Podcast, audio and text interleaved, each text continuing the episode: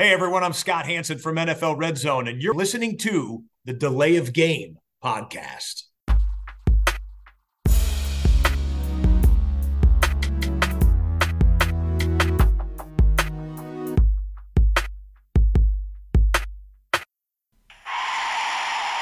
of game. Offense. Five yard penalty. Repeat down. Repeat down. Repeat down. Repeat down. Hallo und herzlich willkommen. Hier meldet sich Delay of Game, der Football Podcast mit Episode 271. Wir sind zurück aus einer langen Sommerpause. Aus gutem Grund, denn der Sommer scheint ja irgendwie vorbei zu sein, wenn ich rausgucke. Nein, hoffentlich nicht. Aber auch ganz frisch am Start und erholt am anderen Ende der Leitung. Euer Lieblingsexperte, der Christian. Hi Tobi, grüß dich. Christian, wir sind wieder da. Eine Sommerpause geht immer mal zu Ende bei Delay of Game und ähm, ich habe irgendwie so die letzten Tage auch wieder dieses äh, Kribbeln verspürt. Ich habe irgendwie Bock, Podcast zu machen. Wie ging's dir? Ja, man hat jetzt im, im Sommer gab es immer mal wieder ähm, News, äh, Geschichten, Vertragsverlängerungen, wo man eigentlich dachte, dazu wollen wir was sagen, dazu möchte man was sagen und jetzt äh, kann man das alles so in einem Podcast ähm, ja, zusammen verarbeiten und, und besprechen und äh, es ist eigentlich auch dann wieder mal ein bisschen was passiert und äh, ja, das werden wir heute angehen. Ne? Ja, thema thematische, thematisches Füllmaterial, wie ich äh, dann zum Beispiel auch die Delay of Game Top 10 ja eigentlich äh, überschrieben habe, das äh, brauchen wir jetzt gar nicht mehr. Es ist genug los. Wir werden heute ganz viel von der Sommerpause aufarbeiten. Ähm, Themen aus der Sommerpause und wir werden ab nächste Woche dann in unsere Saisonvorschauen gehen. Äh, und an dieser Stelle, bevor wir zur Bierfrage kommen, ein wichtiger Hinweis. Ähm, ich bin ja immer so ein bisschen auch am äh, zurückblicken, reflektieren und überlegen in so einer Sommerpause, äh, wie klappt das eigentlich noch mit uns, äh, mit dem Podcast, von der Zeit her. Ähm, es ist ja immer ein bisschen Zeitaufwand, vorbereiten, aufnehmen, nachbereiten etc. Ähm, und unser Team ist ja ja, äh, eigentlich äh, ein Zweierteam mittlerweile äh, mit sporadischen äh, Gastbesuchen von Max. Und äh, da überlegt man halt, macht man weiter. Und ja, wir, da wir jetzt natürlich diese Auf, äh, Episode hier aufgenommen haben oder aufnehmen, machen wir weiter. Ähm, aber an der Stelle vielleicht auch einfach nochmal für euch der kurze Hinweis, ähm, den werden wir jetzt auch nicht jede Woche bringen müssen. Es kann einfach auch mal sein, dass eine Episode ausfällt, auch in der, in der, in der Saison, in der Regular Season, dass wir einfach in einer Woche nicht dazu kommen, ähm, aus verschiedenen Gründen.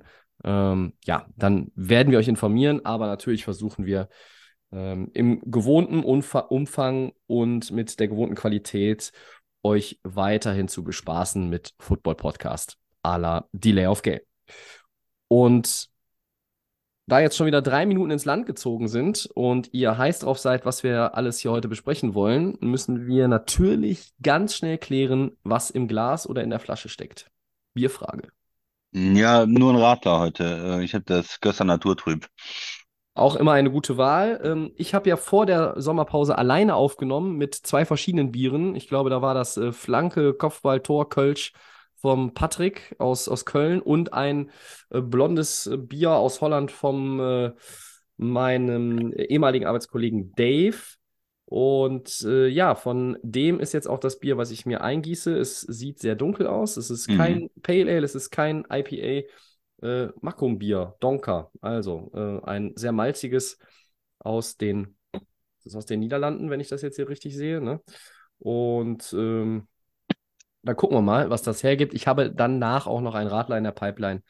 Ähm, als Düsseldorfer muss das, das dunkle Bier ja eigentlich auch immer alt sein, aber let's give it a try. Prost. Sieht gut aus, Prost, Tobi.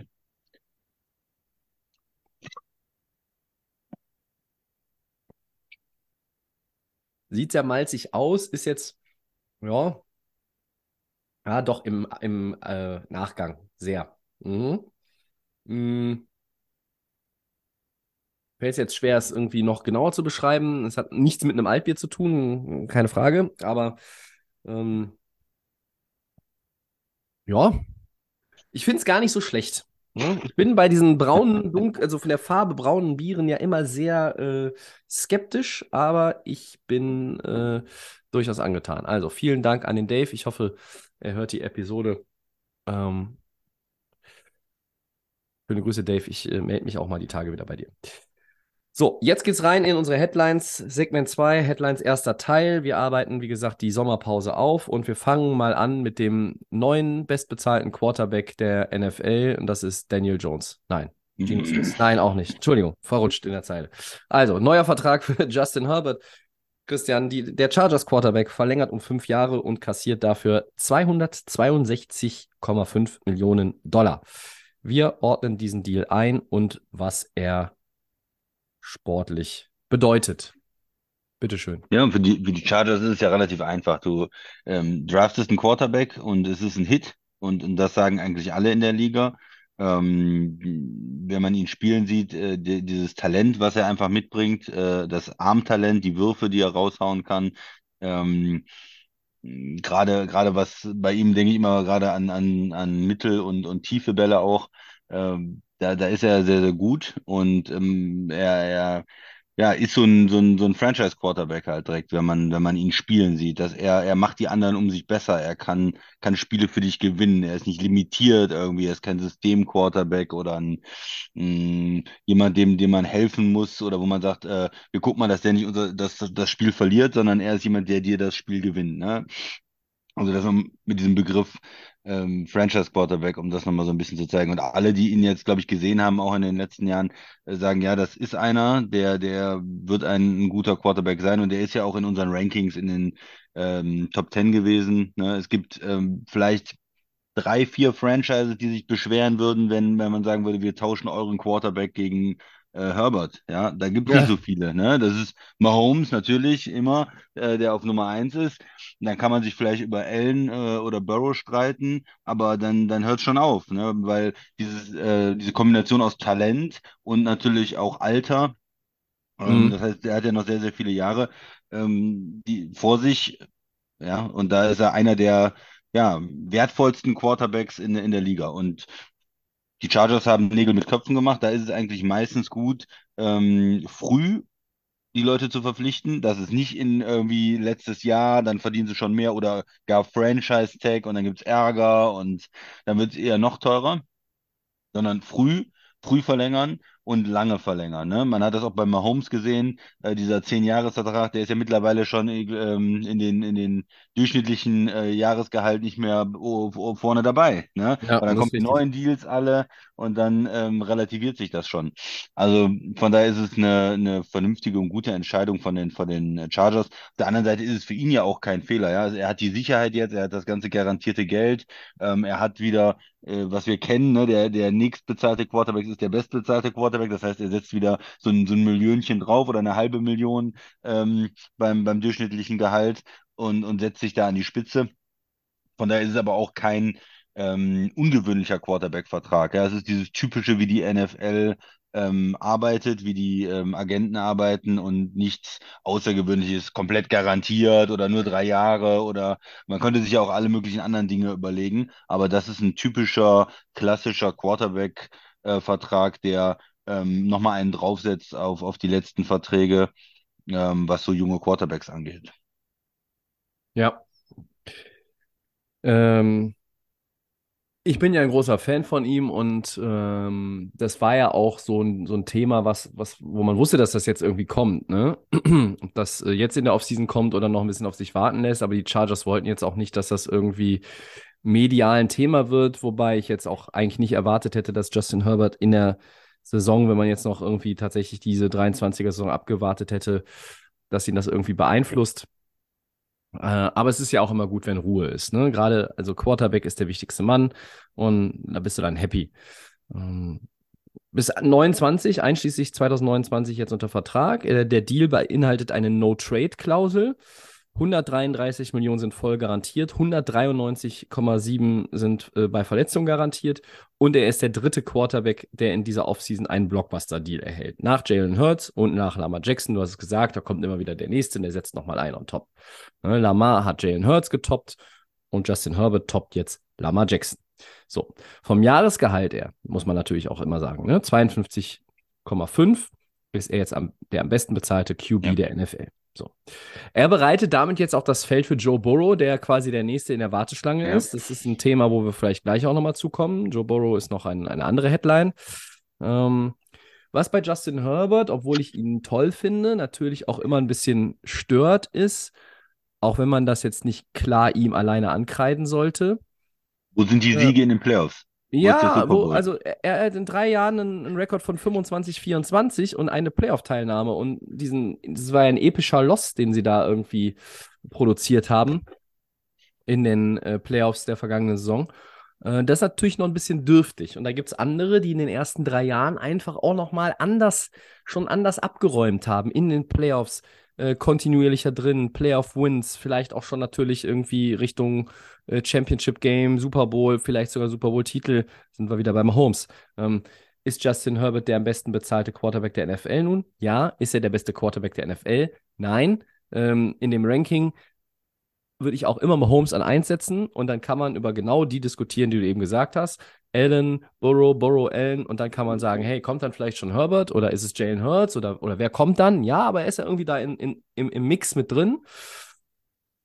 Und ja, ähm, also so ein bisschen, bisschen mehr darf es natürlich schon noch sein, aber auf der anderen Seite, wenn du dir die, die Siege gegenüber der Niederlagenzahl irgendwie anguckst, ja, ähm, das ist vielleicht, also nicht vielleicht, das ist ausbaufähig, aber insgesamt 94 Touchdowns, 35 Interceptions, das ist eine 2 zu 1 Rate ähm, ungefähr. Nö, Und drei, drei, 3, 3 zu 1 drei- Rate, Entschuldigung. Ja, oh ja, Mat Mathe und das und 20 nach 9. 3 zu 1 Rate, danke sehr. Und das ist schon äh, auf jeden Fall sehr ordentlich.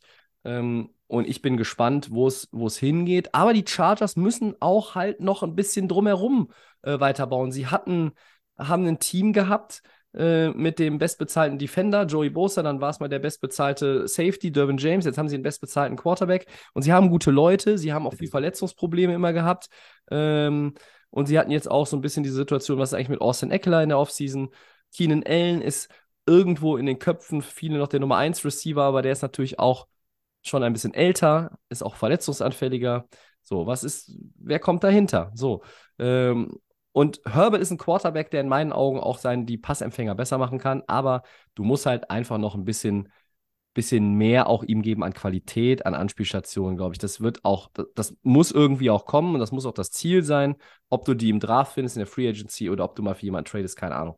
Ist mir auch egal. Die, an der Line haben sie viel gemacht. Ähm, mit Rashawn Slater, Zion Johnson, ähm, da ist natürlich die, gerade die linke Seite. Das ist jetzt alles auch aufgebaut, dahingehend aufgebaut, dass man da irgendwie jetzt glaubt, die richtigen Leute zu haben, ähm, um dann äh, auch da auf, auf, auf Jahre kontinuierlich aufgestellt zu sein. So. Und dann redet man über die Defense in diesem Team. Viele bekannte Namen, große Namen, Leute, die auch noch Potenzial haben, äh, wie zum Beispiel Asante Samuel Jr., wo man sagt, ja, okay, schon ganz nett, kann noch mehr. JC Jackson hat man aus äh, teuer bezahlt und aus ähm, New England geholt. Der war dann letzte Saison auch verletzt. Was bringt dir Khalil Mack noch? Was bringt dir Dervin James? Was bringt dir Joey Bosa? Äh, was, sind, was sind so Leute wert, die äh, Sebastian Joseph Day heißen oder Morgan Fox, die in deiner D-Line sind? Also, wenn die das alles mal wirklich auf die Platte bringen, was sie auf dem Papier haben, dann ist es ein tolles Team. Und dann kann man Justin Herbert auch, glaube ich, in den nächsten Jahren noch ein bisschen besser bewerten. Wir bewerten ihn ja schon gut. Ähm, aber ich sehe da noch einfach viel Luft nach oben. Ähm, und das ist ja nicht nur, weil vielleicht die Mitspieler nicht so gut sind oder das Coaching, siehe Stichwort Anthony Lynn, vielleicht nicht so gut war. Es ist auch, weil er, glaube ich, also für ihn geht es ja auch noch weiter nach oben. So, und das möchte ich dann noch die nächsten Jahre sehen. Äh, es werden andere kommen. Äh, Joe Burrow wird der nächste sein, der wird das toppen. Dann wird der der bestbezahlte Quarterback sein. Aber für die Chargers ist es gut. Es ist für Justin Herbert gut. Äh, und die Entscheidung zu 100 Prozent No-Brainer für mich. Ja. Ja, du musst so einen guten Quarterback ja erstmal finden wieder. Also wenn die jetzt sagen würdest, nee, wir wollen den nicht bezahlen und fängst wieder an zu draften oder gibst den ab, das macht, macht äh, eigentlich wenig Sinn. Also No-Brainer hast du, hast du absolut recht. Hm, Ja, dieser, dieser ähm, Erfolg der Mannschaft, der noch fehlt bei den Chargers in den letzten Jahren immer, fehlt immer dieses Potenzial, Geheimfavorit, Team, ähm, das auch, Mhm.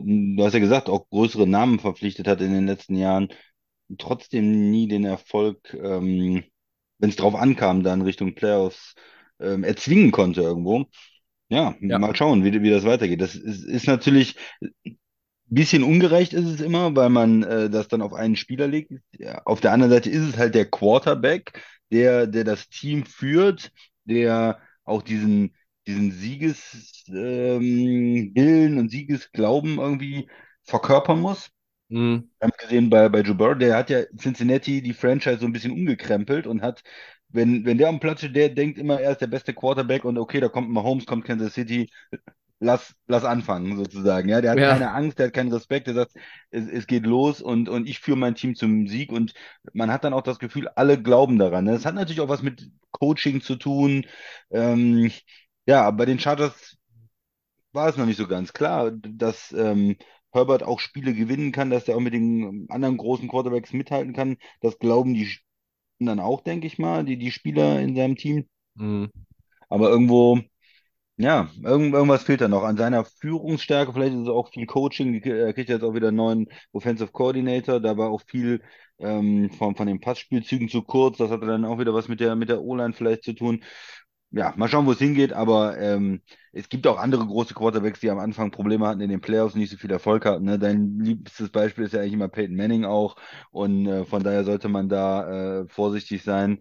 Ähm, und das nicht zu früh bewerten und mal schauen, vielleicht ist ja sogar jetzt nächste Saison oder übernächste Saison dann auch in den Playoffs sein, sein Durchbruch. Okay, ja, guter Deal. Äh, für beide kein überraschender Deal. Soweit, Ja, ne? würde, würde ich ihm wünschen. Äh, ich habe nochmal den Vertrag äh, mir versucht, ein bisschen anzugucken auf die Schnelle. Die Cap-Numbers steigen kontinuierlich und ich habe festgestellt, erst 27 gibt es einen Cap-Hit, der über 50 Millionen liegt.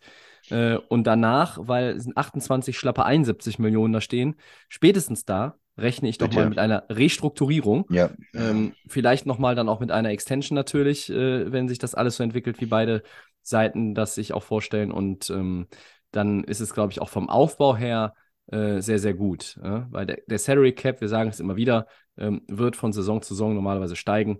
Und dann kann man auch mehr Geld ausgeben für einen Quarterback.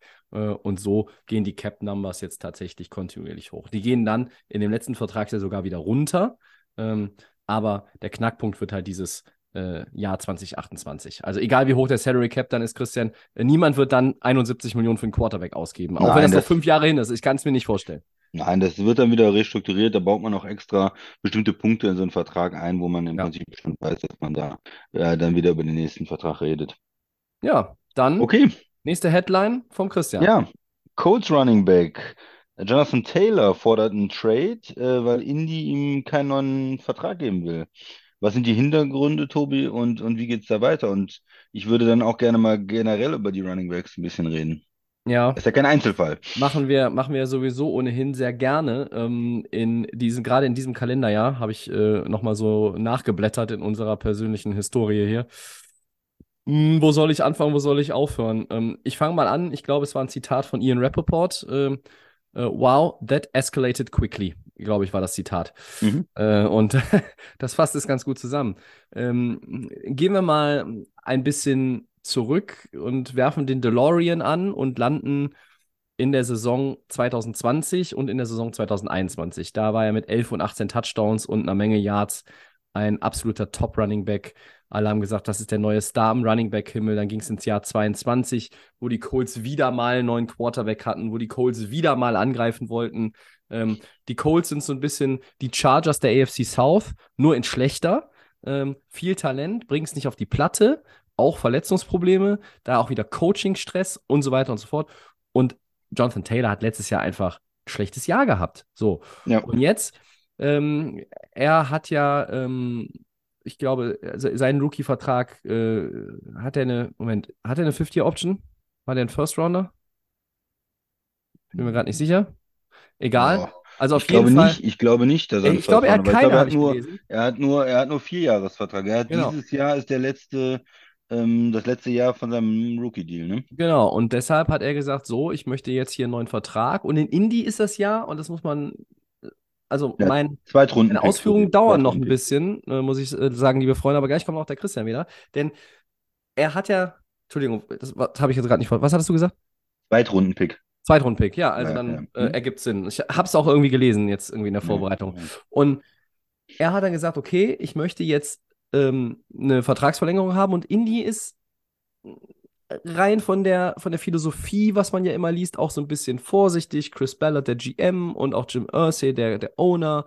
Und äh, da haben die gesagt, nö, also jetzt erstmal nicht. Und der Running Back Markt und so muss man jetzt sowieso genau aufpassen, wie sich das alles so entwickelt. Und das Ganze ist ja auch vor dem Hintergrund, dass jetzt zum Beispiel die Top Running Backs der Liga sich irgendwie in Teams oder einen Zoom Call zusammengeschaltet haben vor einigen Wochen äh, und mal grundsätzlich über ihre eigene Situation gesprochen haben. Auch ganz interessant, weil sie halt gesagt haben, ja, der Running Back Markt ist irgendwie so schlecht und wir werden einfach auch generell in der Liga schlecht gesehen, schlecht behandelt. Ähm, was tun wir eigentlich dagegen? So, da kann auch der Christian gleich vielleicht nochmal was zu sagen. Ja. Und äh, das Ende vom Lied war, dass die Colts, wie gesagt, dann äh, reagiert haben, nee, wir wollen nicht, äh, jedenfalls jetzt nicht. Und dann war er irgendwie in dem, in dem Owner-Bus, also Jim Irsay, der hat ja irgendwie so einen Bus und dann saßen die zusammen und haben geredet und dann haben alle gehofft, ja, also da kommt jetzt irgendwie zumindest ein positives Signal, es ist irgendwie man, dass man sich zusammenrauft. Nein, äh, es ist eher in die andere Richtung gegangen. Und ähm, was macht der Spieler dann? Ja, äh, er will einen neuen Deal, die Colts wollen es nicht, also spielt Taylor seine logische und auch einzige Karte, die er auf der Hand hat, und das ist Trade-Wunsch. Das ist die einzige Karte, die du spielen kannst in dem Moment. Das ist tatsächlich so. Ähm, glaube ich zumindest. Und das macht er dann. So. Und, und jetzt ist die Frage, was passiert mit ihm?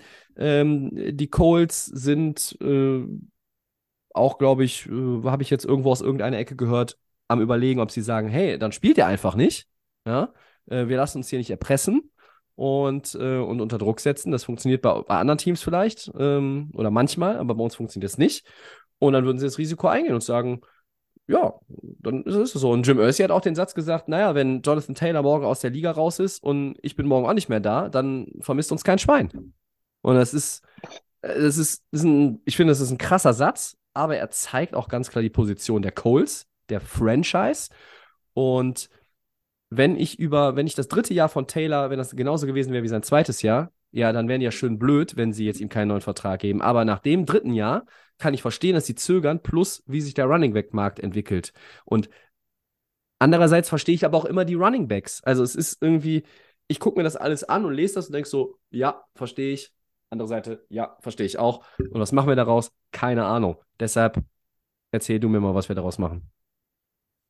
Ja, Running Backs sind, ähm, ja, haben einen schwierigen Stand, muss man sagen. Die sind nicht gut bezahlt. Wir haben es öfter schon mal diskutiert hier im Podcast. Bei Quarterbacks sprechen wir jetzt von 45, 50, ähm, 55 Millionen ähm, durchschnittlichem Jahresgehalt. Und, Bei, und Receiver äh, jenseits der 20. Ne? so Receiver, auch Pass Rusher, äh, Defensive äh, Linemen, äh, jenseits der 20 Cornerbacks, alle diese, das sind halt die Positionen, die ähm, ja einen Wert haben für die, für die Teams, wo die sagen, ja, da, die ist so wichtig, die Position Left Tackle, sonst wird unser Franchise Quarterback da zerstört, den bezahlen wir, ähm, oder, oder Corner oder Pass Rusher.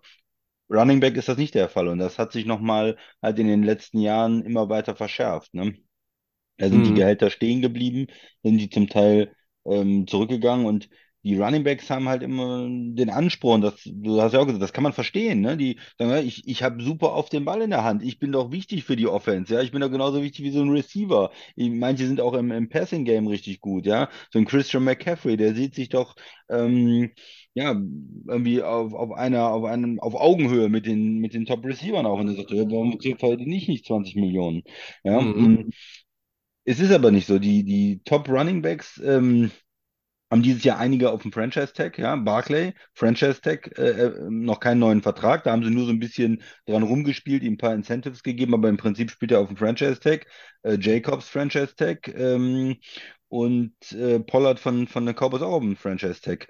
Und äh, ja, da drüber, wer- Leute, die wirklich äh, langfristige äh, Verträge haben mit über 10 Millionen im Jahr, da, da gibt es nicht viele. Ne? Das ist äh, Aaron Jones äh, von den Packers, der aber auch schon wieder auf ein bisschen Geld verzichtet hat, weil es äh, sonst einfach auch schwierig für ihn gewesen wäre. Und dann hat man, man Schapp, der vielleicht der beste ähm, ähm, Running Back insgesamt äh, ist, mit, mit Henry noch, immer noch, der, den habe ich ja auch ähm, sehr hoch gehandelt, aber der verdient auch nur 12,5 Millionen. Für das, was der die letzten Jahre geleistet hat, ist das auch nicht ganz so viel. Und der hat auch noch keinen neuen Vertrag gekriegt. Der, da werden sie, werden sie nicht anfassen, denke ich mal. Und dann haben wir noch Camara und McCaffrey, die äh, vielleicht noch so ein bisschen aus einer anderen Zeit äh, stammen, wo noch Ja. diese äh, Gurley ähm, Running Back Verträge auch gemacht worden sind und die jetzt zuletzt kamen, da passiert einfach nichts. Und man hätte, wenn, dann wäre es halt so ein Barclay gewesen zum Beispiel, ja. Äh, oder halt ein, ein, ein Taylor. Der hätte früher nach diesen ein, zwei guten Saisons, also eine gute und eine exzellente Saison, dann hätte der einen neuen Vertrag gekriegt. Und ein Barclay, der ist hochgedraftet gewesen, ähm, der hätte auch einen neuen Vertrag gekriegt. Und das ist einfach noch schwieriger geworden. Selbst die Top-Leute kriegen diese Verträge nicht. Josh Und- Jacobs. Ja, der hat letztes Jahr die Liga in Rushing Yards geführt, äh, Mhm. angeführt. War ein ähm, Draft-Pick von den Raiders, ein, ein hoher er First Runden, ähm, Erstrunden-Pick, ja, First Round Pick. Ja. Und äh, trotzdem äh, kriegt er nicht seinen, seinen Vertrag, ja. Und dann fragst du dich, wer, wie soll man denn als Running Back noch einen, einen Vertrag kriegen, ja? Jacobs hatte, ähm, hat, hat jetzt vier Saisons gespielt, er hatte 1150, 1065, dann hatte der eine Saison mit 870, wo er 15 Spiele gemacht hat, und jetzt 1653. Ja, ja, wenn der keinen Vertrag kriegt, ähm, ja, dann wird es für Dann an, weißt du, alle wie der Hase läuft, ja. Ja, da weiß ich, wie der Hase läuft. Und das ist im Moment die Situation. Es ist nochmal verschärft. Selbst so Leute wie äh, Jacobs und Barkley kriegen ein und, und Taylor, ähm, der sieht das natürlich auch. Der sieht jetzt, er spielt äh, das letzte Jahr da und äh, hat von den, von den Colts noch nicht gehört und ist jetzt im vollen Risiko natürlich dieses Jahr. Äh, wenn er nicht performt, wenn es nicht läuft bei den Colts, wenn er verletzt ist, äh, dann, dann wird er keinen hohen Vertrag kriegen. Dann vielleicht maximal Franchise-Tag ist dann. Warum sollten die Colts dann nicht sagen, okay, Franchise-Tag, noch ein Franchise-Tag und dann auf Wiedersehen? Ne? Das ist ein, was für ihn ähm, Vorteil ist, ist einfach, dass er sehr jung in die Liga gekommen ist. Ne? Er ist jetzt erst 24. Das Mhm. ist, ist so sein, sein großer Vorteil. Da kann man ja schon bei Running Backs sagen, zumindest drei Jahre sollte er noch auf einem ähm, sehr guten Niveau spielen. Ja, Ja. aber das ist das. Also, ja, du hast auch du hast gesagt am Anfang, das ist äh, schnell eskaliert. Ähm, ja, muss ich vielleicht auch so ein bisschen bei den Colts, ähm, man war begeistert zum Teil von den äh, Drafts, die sie hatten, aber sie haben halt in den letzten Jahren nicht, nicht viel draus gemacht aus diesen Teams. Sie haben nicht mh, viel draus gemacht, weil die Quarterback-Position immer ähm, ja, nicht gut genug besetzt war, immer mit den Veteranen, was nicht, was nicht funktioniert hat. Und ja, auf der anderen Seite, ich würde mir denken, jetzt mit einem, mit einem Rookie-Quarterback so einen Top-Running-Back zu haben, sie können sich den eigentlich leisten. Ähm,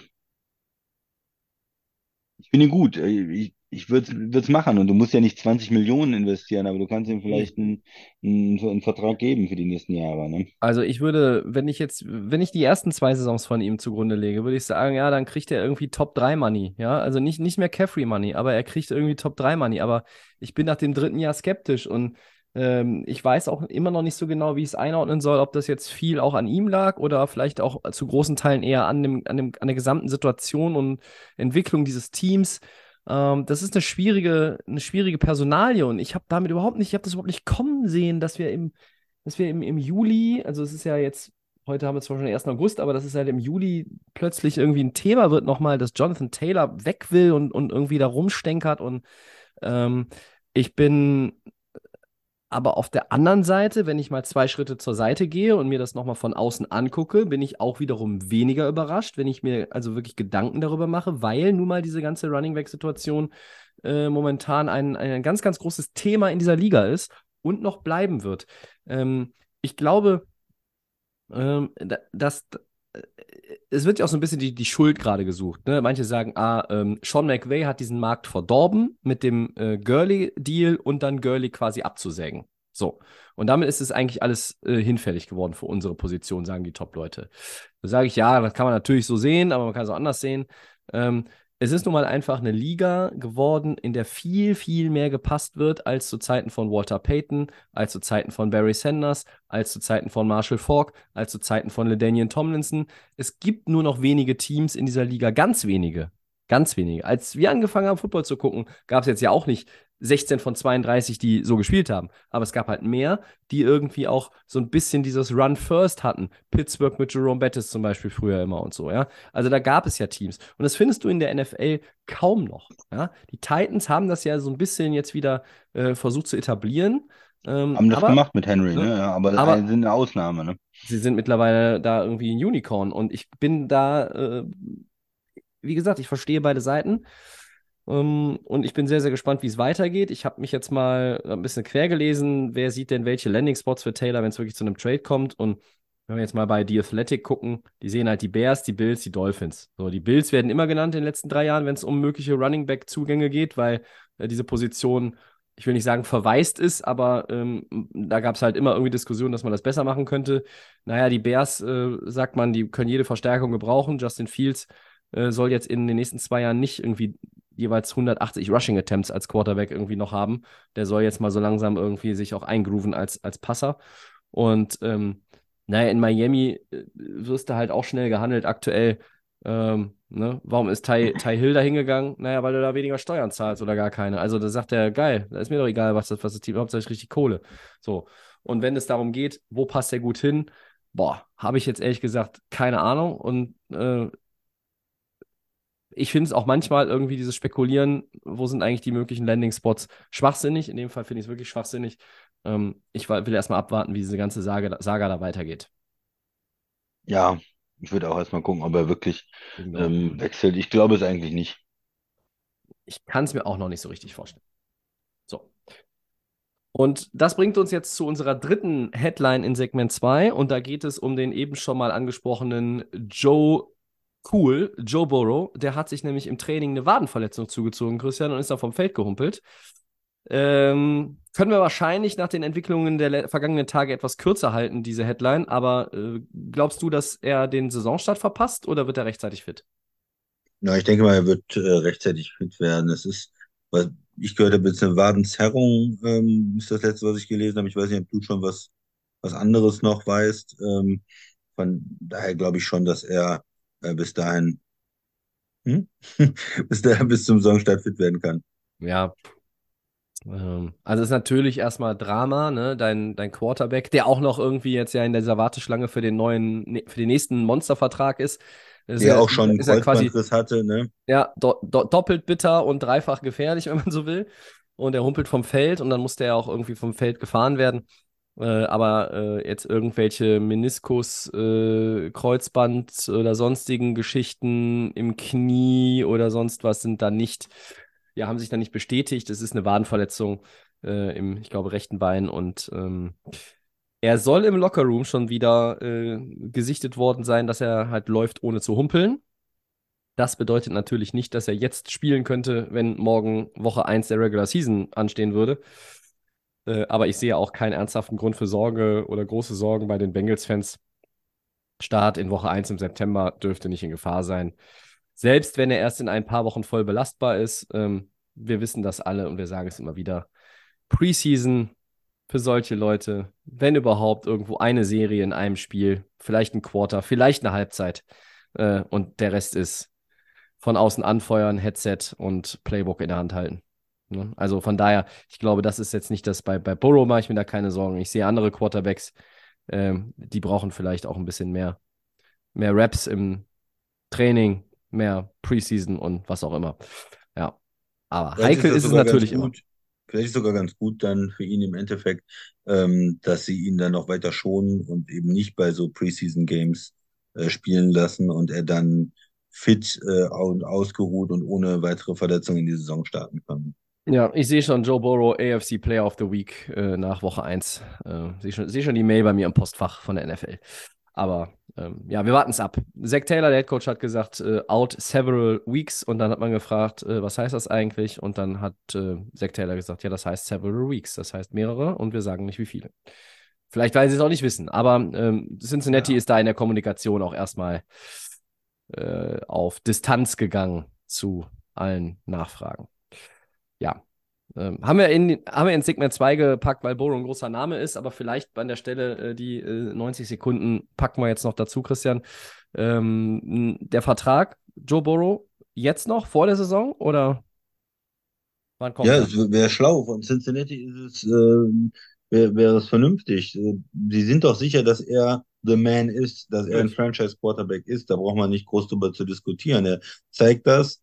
Äh, er ist schnell von Verletzungen wiedergekommen. Er äh, war im, im Super Bowl schon. Äh, ich wüsste nicht, warum man, warum man ihn nicht verpflichten soll. Und dann, wenn man sich dazu entschieden hat, wenn man sagt, das ist unser Franchise Quarterback, dann geht es ja nur noch um die Zahlen. Die sind ja vorgegeben, mehr oder weniger. Da musst du in diesen Bereich vordrücken. Der wird nicht für 20 Millionen unterschreiben. Das kannst du vergessen, ja. Du musst dann äh, halt den letzten Deal nehmen, Herbert und, und so weiter, und muss da ein bisschen dran arbeiten und ihm da noch ein paar Zuckerchen ähm, servieren in der einen oder anderen Art, dass er sich dann der, der bestbezahlte pro Jahr nennen kann, Quarterback, oder der Quarterback mit den meisten Garantie, oder ja, ne, so, irgend, was man dann macht und was man das dann anbietet, das kann man sich überlegen. Aber ich würde es machen an Cincinnati Stelle. Sie haben sich jetzt schon ein bisschen im Nachteil, ähm, oder sind jetzt schon ein bisschen im Nachteil, weil jetzt andere Quarterbacks davor waren. Umso früher, umso besser. Ne? Wenn du vor Jackson bist, vor Hertz bist, vor Herbert bist, dann ist es günstiger, als wenn du nach denen bist.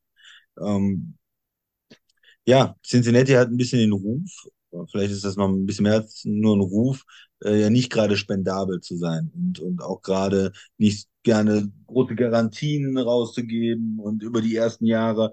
Das, das wird interessant sein, ob sie da ein Stück weit mit ihrer Tradition oder mit ihrem, wie sie so arbeiten als Franchise brechen für den Franchise Quarterback. Und das gab es auch in der Vergangenheit schon, dass äh, verschiedene Organisationen gesagt haben, machen wir eigentlich nicht, aber okay, es ist Peyton Manning oder es ist äh, es ist halt äh, ein anderer Franchise-Quarterback. Es war damals Phil Rivers oder so. Und da machen wir, machen wir eine Ausnahme.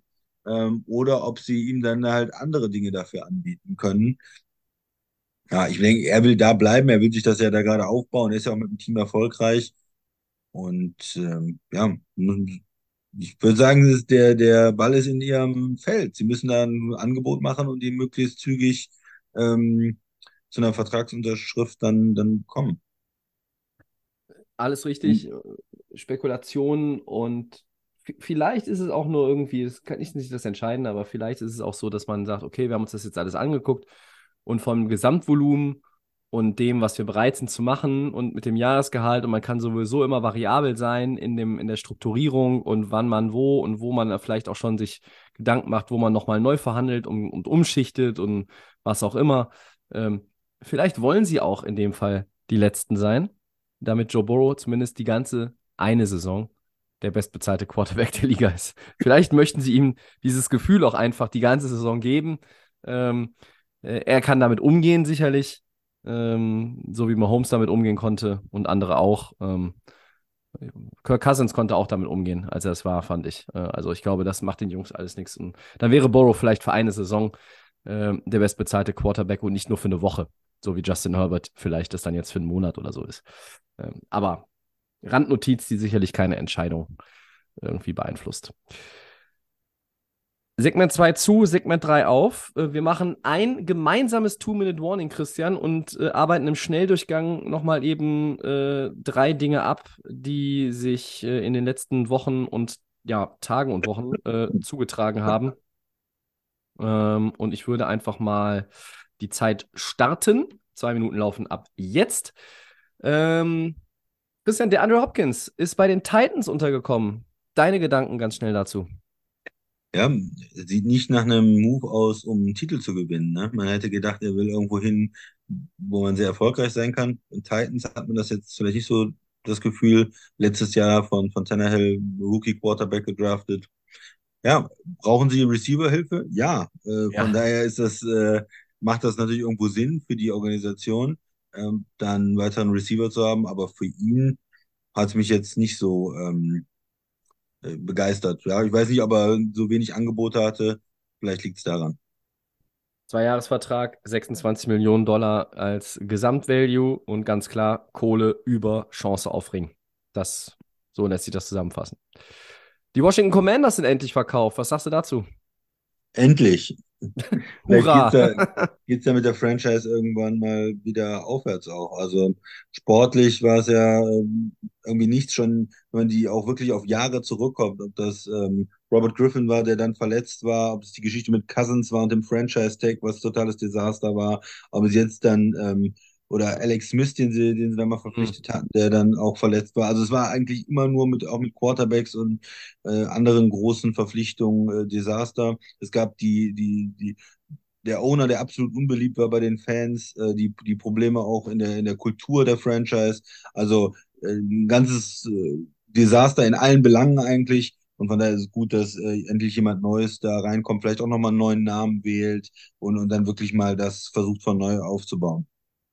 Äh, stimme ich allem zu, gutes Stichwort, neuer Name. Ich habe gelesen, es gibt eine Petition, wo Unterschriften gesammelt werden, dass sie zurück zum Namen Redskins gehen.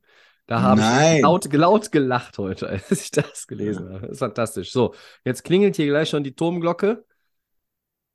Da ist sie schon, aber äh, den ziehen wir noch durch.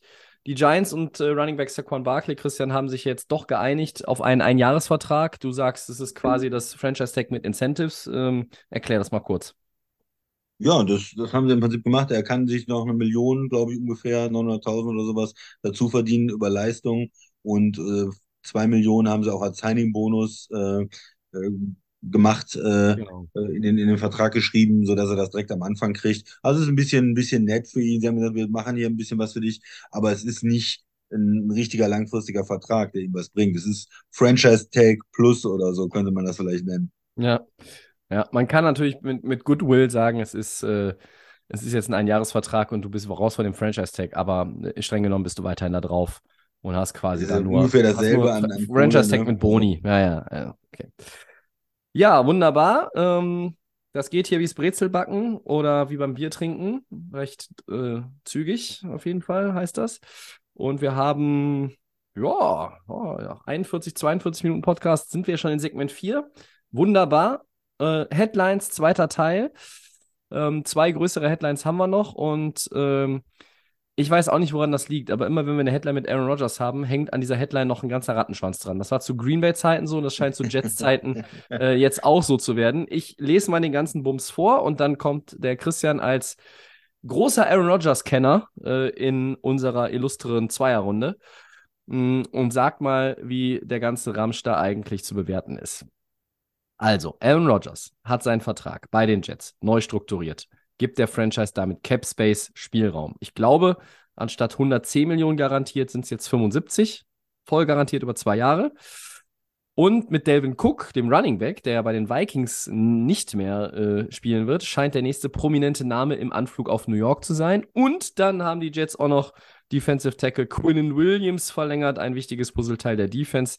Der kriegt, glaube ich, auch nochmal schlappe 96 über vier Jahre. Und jetzt kommt der Christian und erklärt uns mal, warum Rogers das macht, wenn er ja vorher immer bei solchen Themen eher als Sturkopf galt, ähm, was David Cook bringen würde, wie gut Quinnen Williams ist oder wie schlecht er ist und ähm, wer vielleicht der Nächste ist, der bei den Jets noch landet. Ja, das ist ein sehr, sehr interessanter Punkt mit äh, Rogers, weil er ja vorher, es ist ja was anderes, man muss es nochmal vielleicht kurz sagen, es ist was anderes. Ähm, wenn ich jetzt einen, einen Vertrag habe und habe 50 Millionen dieses Jahr garantiert und 50 Millionen nächstes Jahr und sage dann, naja, wir brauchen dieses Jahr Salary Cap und komm, wir schieben ein bisschen Geld ins nächste Jahr oder wir machen was mit einem Signing-Bonus und verschieben das dann. Ähm, das hilft dem Team dann mit Salary Cap in dem Jahr und die können das vielleicht auf auf ähm, in, in die Zukunft irgendwo verschieben.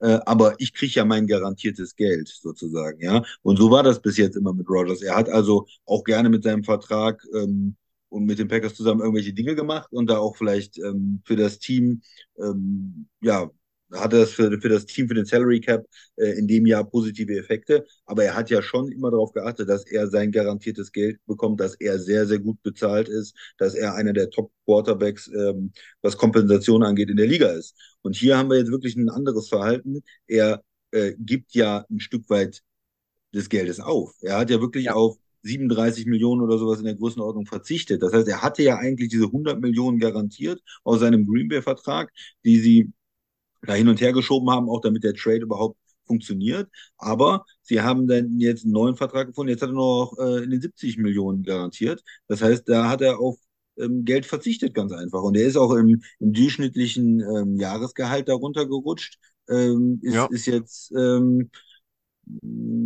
was war das auch in den, in den 30ern irgendwo, ne? 35 Millionen oder sowas. Müsste, Und anstatt, ja. anstatt die 50, die er vorher hatte. Also es ist, ähm, es ist so, dass er wirklich ähm, auf Geld verzichtet hat. Darf ich da ähm, kurz einmal reingrätschen? Ja. Ich glaube, er hat jetzt, er hat sich das jetzt alles auch ein bisschen angeguckt, so den Start in New York. Er war ja auch überall. Er war beim Basketball, er war beim Taylor Swift-Konzert, er hat sich auch überall irgendwie ablichten lassen, er ist überall aufgetaucht. Er hat irgendwie so dieses ähm, Embrace New York Ding hat er quasi gemacht. Er umarmt die ganze Stadt, so habe ich immer das, das Gefühl gehabt, er ist überall dabei äh, und er, er fühlt sich da jetzt irgendwie gut behandelt. Das, was er in Green Bay oft halt nicht mehr war. Und ich glaube, am Ende hat er sich jetzt gedacht, ob er vielleicht auch nochmal in seine Dunkelkammer gegangen ist, um sich das zu überlegen mit dem Deal. Wissen wir nicht, aber er hat sich jetzt auch gesagt, okay, äh, ich verzichte auf Geld, ich sehe, hier ist was in Bewegung und offenbar hat er eine Erleuchtung und hat sich überlegt, oh, nochmal einen Ring mit einem anderen Team gewinnen. Das brate ich den Packers nochmal richtig rein. Genau, also das ist ja auch nicht schlecht. Ich meine, er hat ja noch auch genug verdient über die Jahre und äh, wenn er jetzt am Ende anstatt 50 Millionen jetzt die letzten zwei Saison oder 45, 37 verdient oder Aber das ist ja Brady-like, ne? Genau, das ist ein bisschen Brady-like, das, das ist dann okay. Nur als, als Packers-Fan fragt man sich natürlich, naja, vorher warst du da immer, wolltest noch unbedingt die 100 Millionen und das war dann ja. auch immer dieses Zeichen dafür, ich werde gewertschätzt, ihr müsst mir mir das Geld mit dem LKW und der Schubkarre rüberbringen, damit ich mich, mich gewertschätzt fühle. Und jetzt bei den Jets ist auf einmal, ja, alles geil hier und ich verzichte auch auf Geld. So wirkt es. es ja. bisschen, bei, bei Green Bay Fans ist glaube ich so ein bisschen, kommt so ein bisschen sauer rüber oder so, naja, bei denen geht das und vorher bei uns nicht. Da ähm, wird in das Team dann, kann natürlich dann wiederum mehr investiert werden, was dann vielleicht nicht möglich war. Ähm, aber gut, so ist es. Ja, du hast es auch schon gesagt, das ist natürlich bei ihm, er ist ja, ein, er überrascht uns immer wieder mit seiner Entscheidung und er ist ja jemand, der auch irgendwo andere Maßstäbe anlegt als andere Leute, glaube ich. Und er ist jetzt zu dieser Entscheidung irgendwie gekommen. Jetzt ist er bereit, da ähm, nochmal das zu machen. Fühlt sich da mehr respektiert anscheinend als in, in Green Bay vorher, ähm, wo ihm das alles ja immer sauer aufgestoßen ist und auch mit dem, mit dem gedrafteten Quarterback und so weiter. Das hat ihn ja irgendwo, ähm, ja, natürlich schon ähm, beschäftigt und, und irgendwo verärgert und da, da war es halt, war es halt anders und jetzt mit den Jets ist es so. Also das ist erstmal die Geschichte mit Rogers ja, und die Jets haben natürlich jetzt ein bisschen mehr Möglichkeiten, was zu machen. Ja, ich wollte noch mal kurz bei Rogers noch mal, noch mal hängen bleiben. Ich meine, er ist eine prägende Figur äh, dieses, für diesen Podcast und er ist auch gerade in dieser Offseason natürlich ein immer wiederkehrendes Thema. Ist ja auch schön. Ähm, aber ich frage jetzt einfach mal, ich habe mir vorgenommen, jetzt, ne, wir sind quasi ja, ich sage dann auch immer nach der Sommerpause, ihr startet eine neue Staffel von unserem Podcast und äh, da ich ja auch ein bisschen äh, mein eigenes Drehbuch für diesen Podcast hier immer schreibe, habe ich mir vorgenommen, na, einfach auch mal wieder ein bisschen mehr rauszuhauen, einfach auch mal wieder ein bisschen über die Stränge zu schlagen, verbal. Und deshalb frage ich jetzt einfach mal ganz provokativ, wer hat diesem Typen eigentlich ins Hirn geschissen, dass der jetzt so denkt. Will der mich eigentlich verarschen, würde ich als Mensch in Wisconsin, der irgendwie so einen Käsehut aufhat, mhm. denken, fragen oder vielleicht auch irgendwo bei Twitter oder Instagram drunter schreiben. Das kann doch alles nicht wahr sein. Dieser Typ macht nur Ärger. Letztlich geht es immer nur um die gottverdammte Kohle, ja, und es ging in Green Bay offenbar mehr um die Kohle und um seine persönlichen Befindlichkeiten, als darum, ernsthaft nochmal diesen scheiß zweiten Ring in seiner Amtszeit in Green Bay zu holen. Und jetzt geht er darüber, klar, er wollte nochmal was anderes machen, aber er, ist er jetzt so, ist er jetzt irgendwie, keine, ist er konvertiert irgendwie zum, weiß nicht, Zeuge Jehovas oder ist er jetzt irgendwie, weiß nicht, im Club der Immunisierten, hat er die Platinkarte bekommen? Was ist denn los mit dem Mann? Also kann ich, äh, Wahnsinn. Weil ich lese das und denke so, ja, okay, also wir wussten, du musst noch mal was irgendwie mit den Jets an dem Vertrag machen, aber, aber das, also das ist ja wirklich äh, Brady-esque, was er da macht. Ne? Äh, aber gut, jeder so wie er möchte. Aaron Rodgers tut alles für den Erfolg, ähm, aber auch erst seit er für die Jets spielt jetzt, ja. Ja, ich habe das ein bisschen ähm, dezenter formuliert vielleicht, aber ich ja. glaube, deine Meinung findet sich durchaus ähm, bei Packers-Fans im Internet wieder, würde ich, würd ich mal so vermuten, ja. Ja. Das, so, äh, jetzt aber weiter, äh, zu, also zurück zu dir, Christian, ins angeschlossene Funkhaus. Äh, wie ist der restliche Kram jetzt damit so zu connecten und zu bewerten? Ja, Running Back Cook, ich habe nicht ähm, gelesen, dass das jetzt wirklich fix ist. Da wird ja immer viel spekuliert dann. Es macht natürlich Sinn, in dem hier, dass du einen erfahrenen Running Back hast, der dann auch mit so einem Quarterback wie Rogers vielleicht gut zusammenarbeiten kann, äh, der auch für Checkdowns äh, zur Verfügung steht und guck, ich, ich finde ihn ja gut. Äh, ich war ja auch ein bisschen überrascht, dass die Vikings ihn schon entlassen haben. Ich denke, er hat da sicherlich noch gute Jahre auch im Tank. Ja, macht Sinn. Ne? Ein Einjahresvertrag, zack, Spiel hier bei uns. Ähm, wir gucken mal, wie es läuft und ähm, versuchen da in den, in den Playoffs was zu machen mit so einem guten Running Back. Ja. Was ist mit Brees Hall? Ich meine, er hat eine überragende Rookie-Saison, hätte er hingelegt. Also er war ja die erste Saisonhälfte äh, wirklich sehr beeindruckend, hat sich dann eine schwere Verletzung zugezogen. Äh, heißt irgendwie dieses Verhandeln, also Cook war ja für ein Visit da, äh, left the building without a deal, liest man dann. Ähm, aber das heißt ja jetzt auch noch nichts, das, das kann ja noch kommen. Äh, und ich persönlich glaube, dass es kommen wird. Ähm, aber was heißt das? Also ist es, ist, wissen Sie oder glauben Sie, dass Hall einfach vielleicht nicht der Alte wird? Wollen Sie eher für den jungen Running Back äh, noch, wollen Sie einen zweiten? Wollen Sie da quasi äh, eine zweiköpfige Running Back Medusa kreieren, die, die da irgendwie für mehr ähm, Verwirrung in der Defense sorgt, mit der du einfach mehr, mehr Optionen hast, wird Cook derjenige und, und Hall rückt in die zweite Reihe. Ähm, Cook wird wohl kaum äh, quasi die zweite Geige hinter Brees Hall spielen, der nach einer halben Rookie-Saison jetzt irgendwie dann wiederkommt irgendwann. Also das, das kann ich irgendwie nicht so richtig einordnen. Nee, ist die Frage.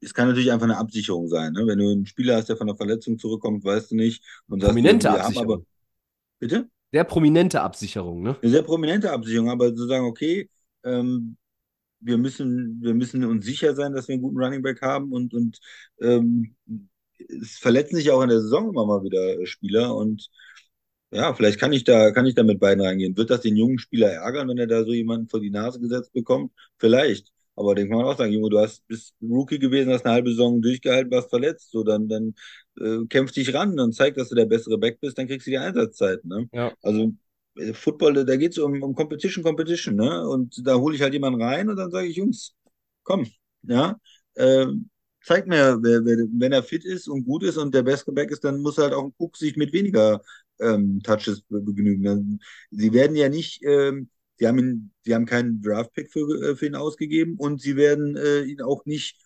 exorbitant bezahlen ja. oder einen langfristigen Vertrag geben, sondern wenn ein oder zwei Jahre oder ein Jahr mit einer Team-Option oder sowas machen und dann, wenn das nicht funktioniert oder wenn er da meckert oder was weiß ich, dann ist er auch schnell wieder draußen. Äh, die Jets versuchen ja ein Meisterteam zusammenzustellen, also ja. ein Team, mit dem man Meister werden kann. Also das heißt, Cook macht so ein bisschen den Anti-Hopkins dann, ne, möglicherweise. Ähm, alleine vom, vom Jahressalär, äh, vielleicht auch ein bisschen von der Rolle. Ähm, aber das muss dann sicherlich auch die Zeit zeigen. Ähm, ja, ich, ich, wie gesagt, kann mir noch so richtig keinen Reim drauf machen. Ähm, bin auch gespannt, ob noch andere Namen irgendwie da in Verbindung kommen. Ich meine, da war auch über Odell Beckham Jr. wurde ja auch geredet. Ähm, der ist dann aber natürlich nicht in New York gelandet. Ähm, ja, und jetzt hast du halt noch Quinn Williams. Ähm, was sagst du zu dem? Ein sehr guter Spieler für die, für die D-Line. Und die, die Jets äh, wollen ja auch äh, eine gute Defense oder wollen eine dominante Defense eigentlich haben. Und das war auch immer ihre DNA da, eigentlich. Ja. ja, da investieren, ähm, das, das passt. Ja. Also, letztes also, Jahr so ein Breakout. Hat mich überrascht. Ne? Ja. Ja, ich, ich, ich war mir nicht so ganz sicher, ist, ja. wie, wie, wie ich, was ich davon halten soll, weil ähm, also auch, es ist auch ein Spieler, der kann jetzt nicht vergleichen mit Justin Herbert, aber ich muss den Satz nochmal sagen, den ich am Anfang gesagt habe zu Justin Herbert. Ich glaube, da ist noch Luft nach oben. Also da, da geht noch mehr. Er hat jetzt ein Breakout hier und als Interior Lineman, ich glaube, 12 oder 12,5 Quarterback-Sex ist natürlich schon, das ist richtig gut. Ja. Ähm, vergleicht das, Kinder, vergleicht das ja, bitte nie mit Aaron Donald-Zahlen. Ne? Als, als Interior Lineman, Aaron Donald spielt eine andere Sportart. Äh, hat er zumindest in seinen besten Jahren bisher äh, immer auch gemacht. Und ich finde Williams gut, kleine Frage, aber ich glaube auch, dass das dann noch ein bisschen mehr geht. Aber äh, natürlich möchtest du ähm, äh, bei den Jets, glaube ich, auch ein Signal senden. Du, du holst diese Veteranen rein, diese erfahrenen Spieler, Rogers, diese Receiver, die in Green Bay alle zu schlecht waren und die er jetzt wieder geil findet. Ähm, aber du willst halt auch deine Draftpicks irgendwie behalten, weil äh, du hast endlich mal in den letzten drei, vier, fünf Jahren gute Draftpicks gehabt. Vereinzelt, dann gab es diesen einen Draft mit Source Gardner, äh, Brees Hall, wo du sagst, boah, geil, haben wir abgeräumt, äh, das funktioniert toll.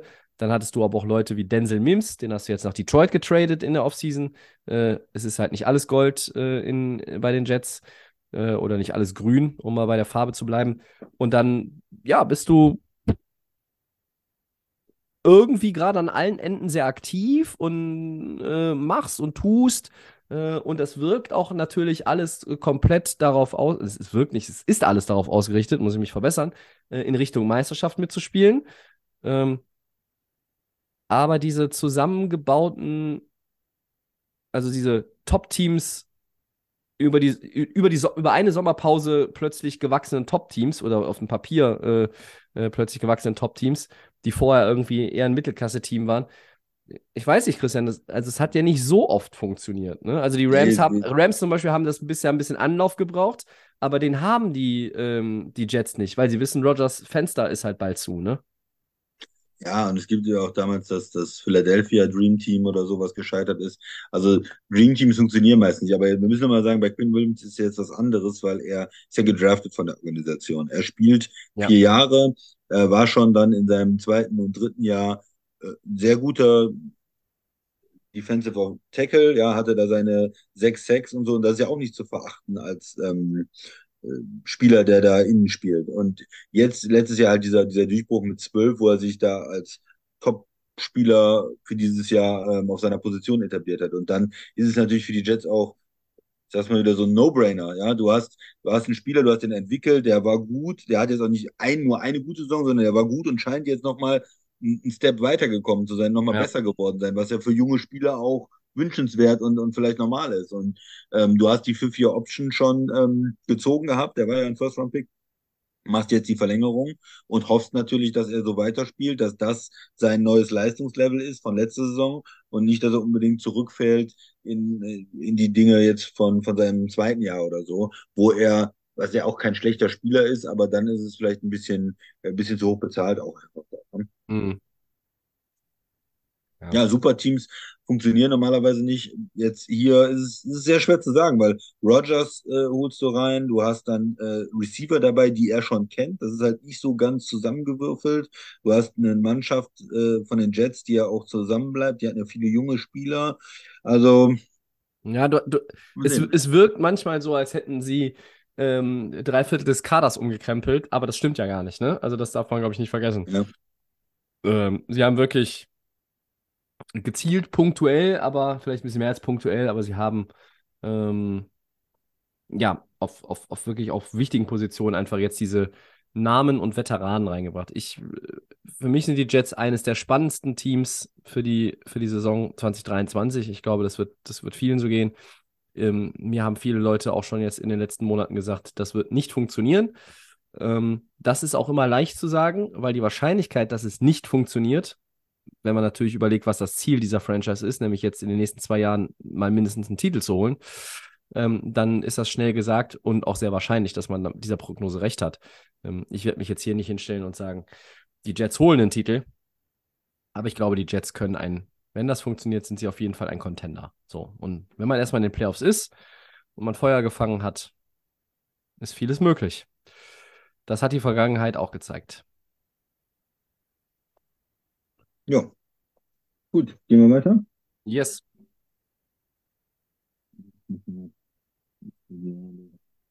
So, äh, ähm, ähm, Zahltag haben wir noch ne, für Andrew Thomas. Äh, Left Tackle der Giants erhält äh, für die Vertragsverlängerung 117,5 Millionen Dollar und bleibt für fünf weitere Jahre äh, bei den Giants. Wie gut ist er im Vergleich zu anderen und ähm, was für ein Zeichen setzen die Giants damit?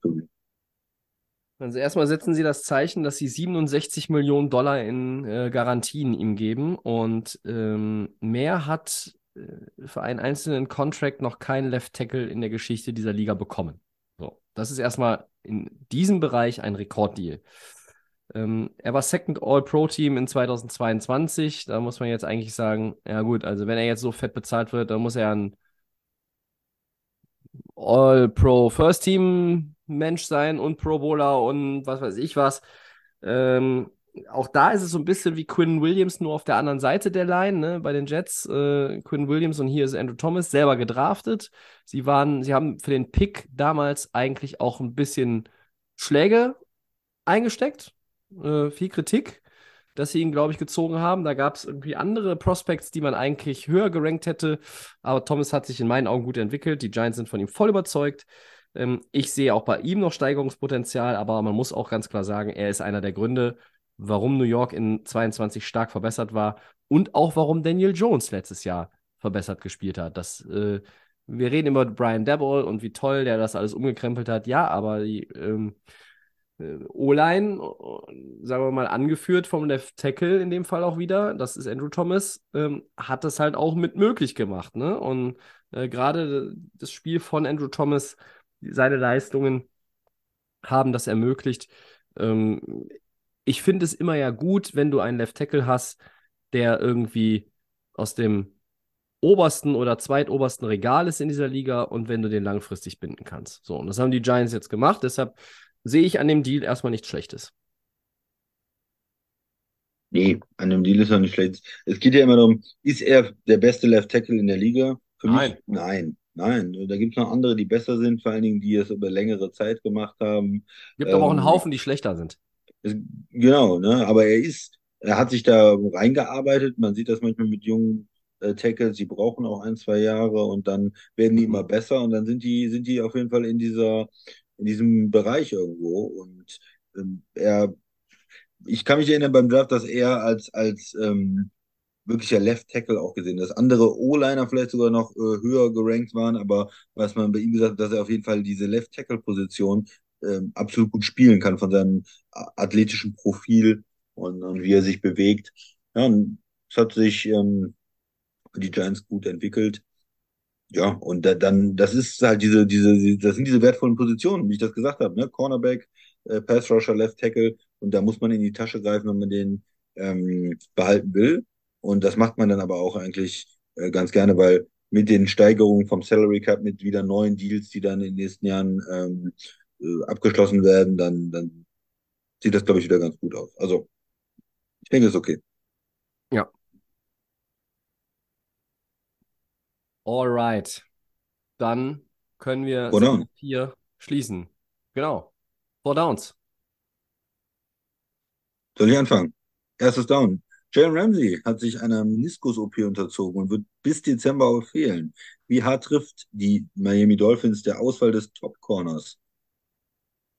Ja, ach, wenn dein Top-Corner ausfällt, ist es ja eigentlich egal. Kannst du immer ersetzen. Nein, ähm, das trifft sie hart. Ähm, Xavier Howard wird ihn auch schmerzlich vermissen, weil er auf der anderen Seite jetzt um äh, den Ersatz weiß, der mit, damit ihm auf dem Feld steht. Das ist Eli Apple.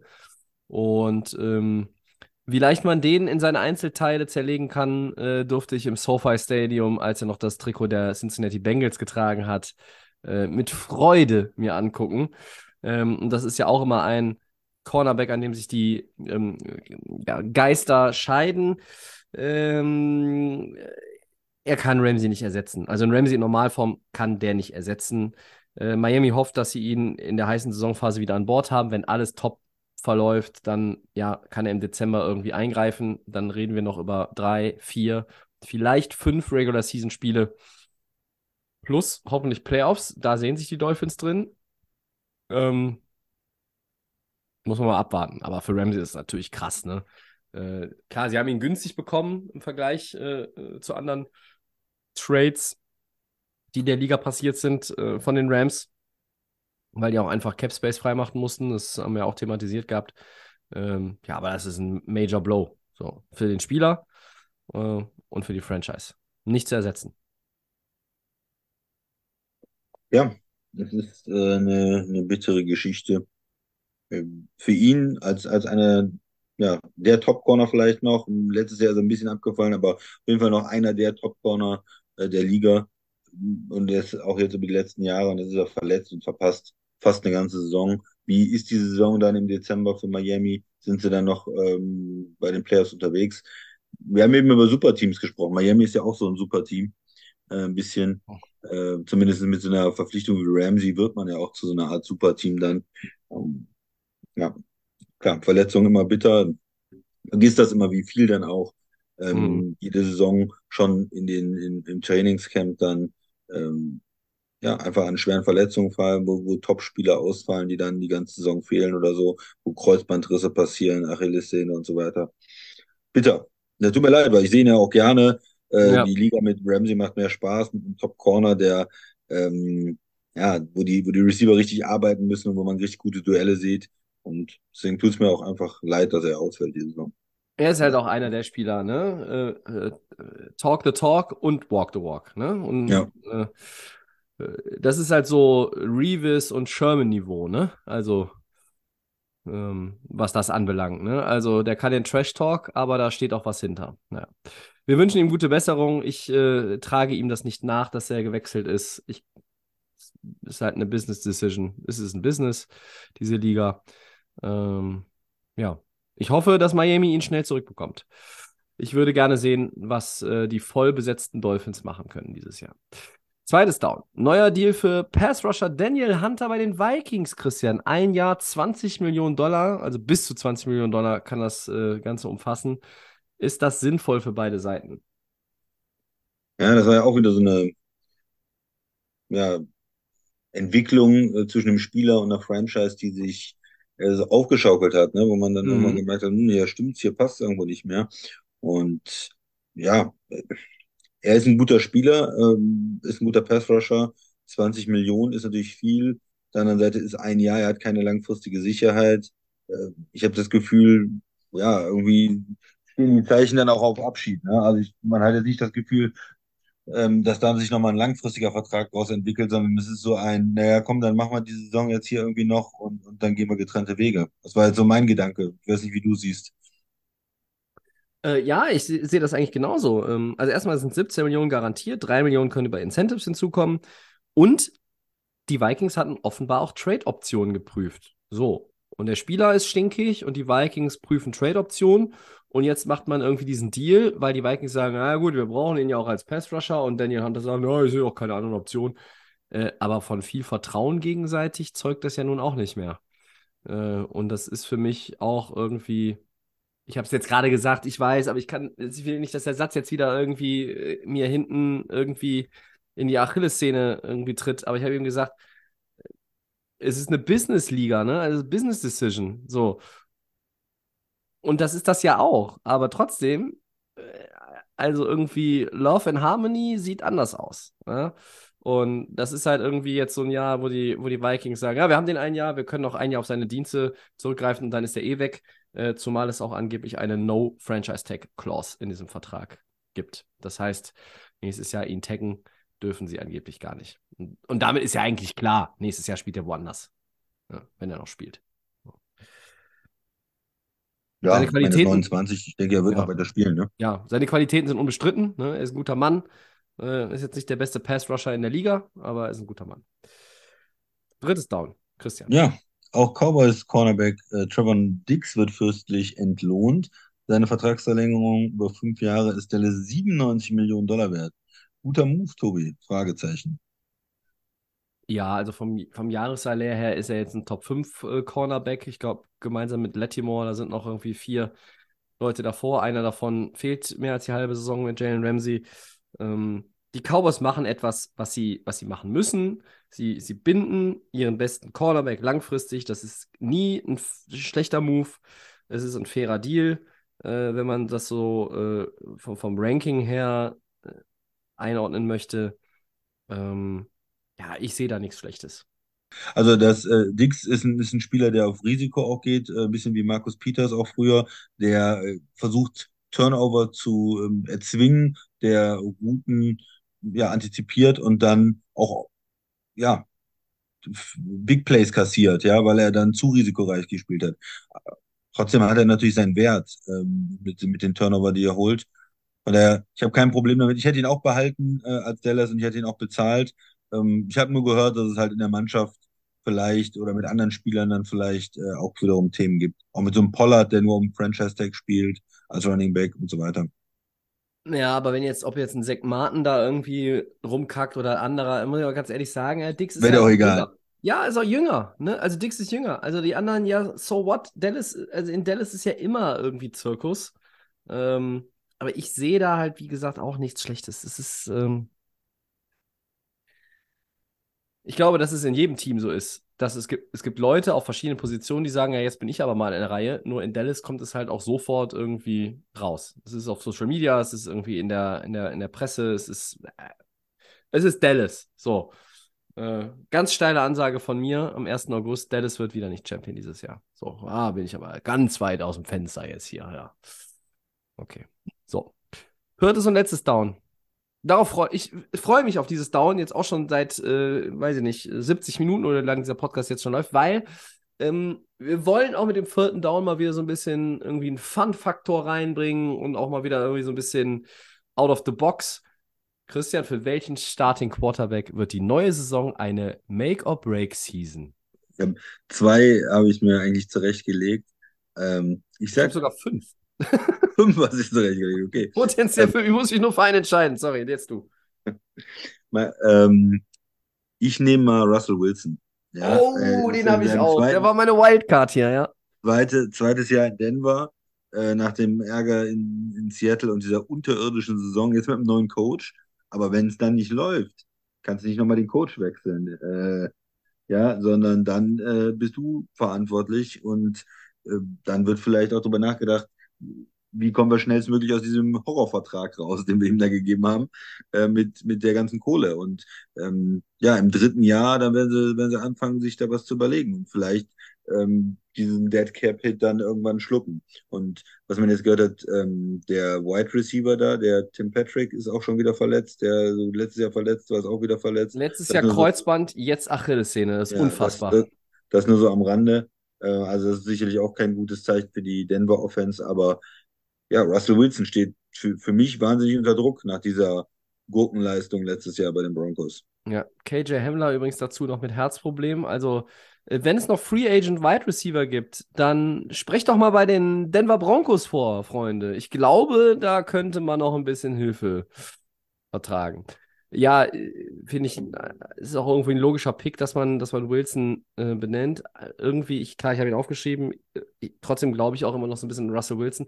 Sean Payton hat ja auch erstmal nichts Besseres zu tun, als ein bisschen rumzustänkern die Tage in Richtung Nathaniel Hackett. Das rief dann ja, wieder Aaron Rodgers den König der Dunkelheit auf den Plan, der gesagt auf, hat, er soll die Schnauze ja. halten. Ja? ja. Und, und die Namen seiner Coaches äh, ähm, aus. Soll er nicht den Mund nehmen und so? Genau. Uiuiuiui. Und äh, daraufhin hat heute übrigens Mike Tomlin, äh, die coolste Sau von NTV, auch äh, bei Pittsburgh Steelers ja als Head Coach nebenberuflich tätig, gesagt, na, ich hoffe doch, dass das Duell zwischen den beiden Teams in Woche 5 ein Primetime-Spiel wird. so, also, richtig geil. Ähm, aber ich finde deinen ähm, dein Move hier, Russell Wilson, auf jeden Fall äh, gut. Ähm, ich gehe jetzt mal mit jemandem anderen, auch wenn ich ihn auf der Liste hatte. Und ähm, ich nehme nicht Doug Prescott. Ich habe nur heute auch irgendwie was von Stephen A. Smith, dem vom Max ja sehr geschätzten äh, Kollegen, äh, gehört, der gesagt hat, Doug Prescott, für ihn ist es ein Make-or-Break-Year. Äh, natürlich sagt er das. Er hasst die Dallas Cowboys die ja Cowboys, auch. Natürlich. Und ich knüppel auch gerne dieses Jahr auf die Cowboys ein, weil sie mir auf den Sack gehen mit ihrer scheiß Attitude, dass sie hier Americas Team sind und sie sind das geilste und tollste Team, nur weil sie auch noch aus Texas kommen. Die gewinnen nichts, die gewinnen weiterhin nichts. Und ich sage auch, solange es Delay of Game gibt, wird Dallas nicht Super Bowl Champion. So. so. Deshalb, ich nehme ihn aber nicht, weil ich will nicht Stephen A. hier einfach nachmachen. Ich gehe mit Mac Jones. Make or Break Season mhm. für Mac Jones. Man hat ja gehört, Vertrauensverhältnis, Mac Jones, Bill Belichick, nicht mehr so toll. Ähm, und ich bin da schon auch ein bisschen jetzt. Drittes Jahr ähm, vom Rookie Quarterback, ja. Ja, das ist dann, das ist dann irgendwie so, kommt dann irgendwann für ihn der Deal, behält man ihn, egal wie man das macht, ob man das vielleicht Patriot-mäßig so ein bisschen äh, kaschiert mit einem Zweijahresvertrag, der im Durchschnitt jetzt auch nicht Top Money äh, ist, aber dann dem Spieler und seinem Agenten sagt, also entweder das oder kannst ja mal gucken, wo er bleibt. Äh, und alleine auch so vor diesem Hintergrund. Ähm, ich glaube, für Mac Jones wird es ein Make-or-Break hier. Wir haben vorhin über, wir haben angefangen mit Justin Herbert, der natürlich auch ein bisschen das Pech hat, mit seinem Team in der Division der Kansas City Chiefs zu spielen. Äh, und bei Mac Jones ist es ja auch so. Äh, er spielt in, in einer Division, in der kein Schwein mehr über die Patriots redet. Keiner redet mehr über die Patriots. Alle reden über Buffalo. Alle reden über Miami, was ist mit Tour nach den ganzen Concussions, kann er, was war mit Ramsey, Tyreek Hill und wie sie alle heißen. Und alle reden natürlich über die New York Jets mit Aaron Rodgers, ja, und all den anderen ähm, Puppen, die da noch irgendwie am Tanzen sind und an den Fäden rumbaumeln. Also, so, über die Patriots? Keiner. Äh, macht es die Sache für Mac Jones besser oder einfacher? Nein, auf keinen Fall. Für ihn ist es ein Make-or-Break hier. So. Ja, finde ich gut. Ja, ein guter Punkt. Alles klar. Ja, ich hätte noch Baker Mayfield, aber das ist ein Running Gag. Äh, und, ja, ich äh, auch. Und der, der fünfte im Bunde wäre natürlich Tour. Ja, ich habe sonst noch Kyler Murray gehabt, auch wenn er wiederkommt von der Verletzung und schlecht spielt. Aber gut.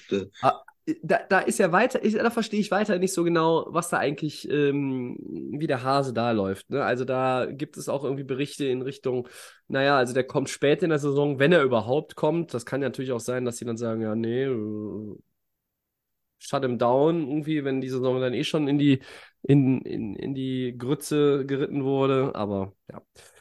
Also, wir sehen, es gibt mindestens irgendwie ein halbes Dutzend, äh, auf die diese Frage tatsächlich äh, zutreffen würde oder die die Antwort auf diese Frage wäre. We will see. Okay. Und jetzt sind wir durch für heute, oder?